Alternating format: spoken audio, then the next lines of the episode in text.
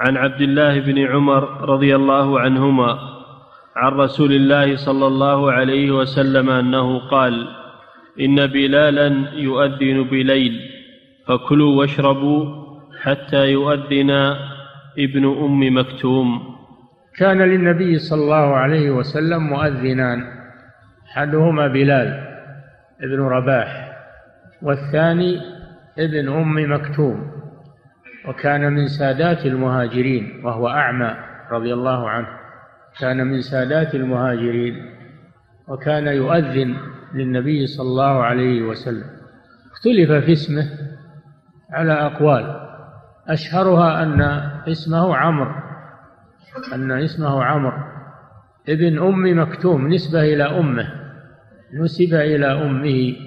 هذا فيه دليل على أنه لا بأس أن ينسب الإنسان إلى أمه. والثاني بلال بن رباح. وكانوا يؤذنون لصلاة الفجر. هذا فيه دليل على جواز اتخاذ مؤذنين في المسجد الواحد. مؤذنين فأكثر حسب الحاجة في مسجد واحد. وأنهما لا يؤذنان جميعا وإنما يؤذن واحد في أول في أول الوقت أو قبل دخول الوقت. يؤذن واحد قبل دخول الوقت. قرب قرب دخول الوقت. والحكمة من أجل أن ينبه الناس أن الوقت قريب حتى يتنبهوا. ثم يؤذن المؤذن الثاني على طلوع الفجر حتى يعلموا بدخول الوقت. هذه هي الحكمة من جعل مؤذنين في الفجر. المؤذن الأول ينبههم على قرب دخول الفجر من أجل أن المتهجد يوتر وينهي الصلاة ومن أجل أن النايم يستيقظ من نومه ويتوضأ ويتهيأ للصلاة. ثم يؤذن المؤذن الثاني على طلوع الفجر. وأيضا الصائم الصائم يتهيأ للزوم والإمساك. إذا علم أن الفجر قد قرب لا يسترسل في الطعام والشراب بل يتهيأ للصوم يتهيأ للإمساك. هذه هي الحكمة من الأذان الأول. ثم يؤذن الثاني على طلوع الفجر. أما الذي يؤذن قبل طلوع الفجر ويقتصر على ذلك هذا لا ينبغي.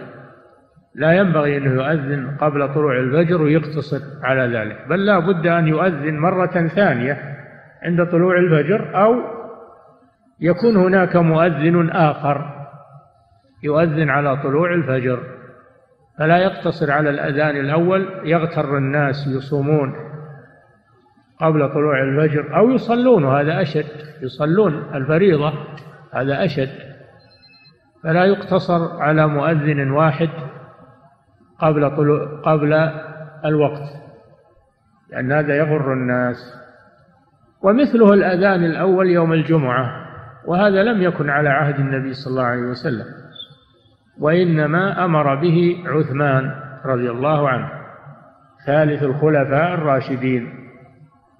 وذلك أنه لما اتسعت المدينة وتباعد الناس فيها وانشغلوا ببيعهم وشرائهم وزراعتهم أمر رضي الله عنه من يؤذن الأذان الأول من أجل أن يتهيأ الناس لصلاة الجمعة ولا تفوتهم صلاة الجمعة مثل ما كان يفعل هذا في الفجر. وهذا من سنة الخلفاء الراشدين ليس بدعة كما يقول بعض الجهلة هذا سنة سنة الخلفاء الراشدين. وقد قال النبي صلى الله عليه وسلم عليكم بسنتي وسنة الخلفاء الراشدين. وعثمان بن عفان رضي الله عنه ثالث الخلفاء الراشدين. هذا سنة وليس بدعة والحكمة فيه تنبيه الناس للتهيؤ لصلاة الجمعة لئلا يستمروا في أعمالهم وأشغالهم تفوتهم صلاة الجمعة. لكن لا بد أن يكون بين الأذانين فترة يوم الجمعة يكون بينهما فترة. على الأقل ساعة أو أكثر. أما أنه يكون الأذان الأول والأذان الثاني في آن واحد ما بينهم إلا دقيقة هذا لا فائدة من الأذان الأول. تذهب فائدة الأذان الأول الذي من أجله أمر به عثمان رضي الله عنه. لابد يكون بينهما وقت حتى تكون للأذان الأول فائدة. أما أن هذا يؤذن ثم يؤذن الثاني عند دخول الإمام فهذا خلاف السنة ولا فائدة في هذا الأذان الأول على هذا الوصف هذه الحالة. والأمور تؤخذ بمقاصدها وتؤخذ ب كما جاءت تؤخذ كما جاءت. عثمان رضي الله عنه لم يأمر بأذانين في وقت واحد وإنما أمر بأذان متقدم حتى يتهيأ الناس ويتنبهوا. ما أمر بأذانين في وقت واحد أبدا لأنه لا فائدة من ذلك. وفي قوله صلى الله عليه وسلم كلوا واشربوا حتى يؤذن ابن أم مكتوم. لأن ابن أم مكتوم كان يؤذن إذا طلع الفجر. كان لا يؤذن حتى يقال له أصبحت أصبحت. أما بلال فيؤذن بليل كما قال النبي صلى الله عليه وسلم. فيأكل الآكل ويشرب الشارب الذي يريد الصوم حتى يطلع الفجر.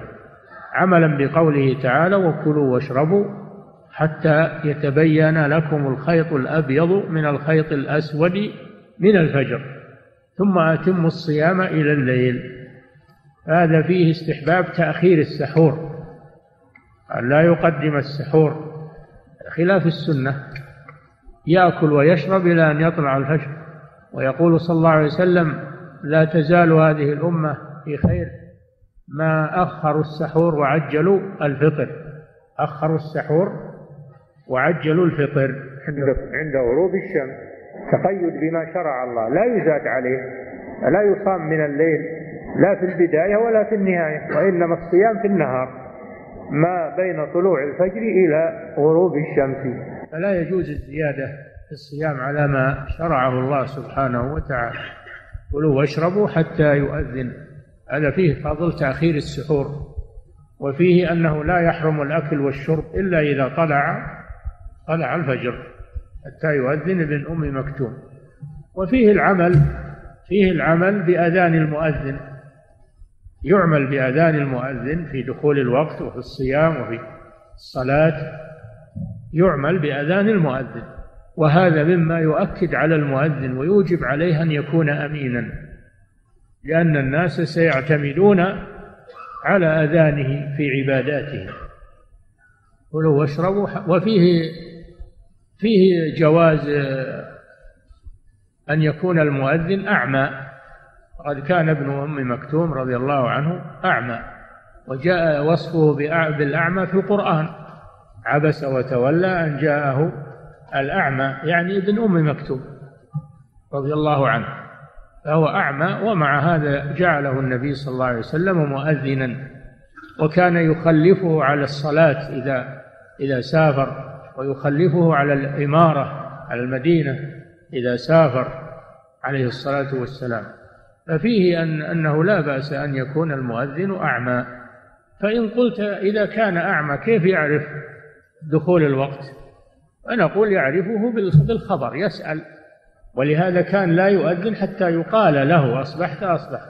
يعني يعمل بالخبر ويسأل الناس هل دخل الوقت.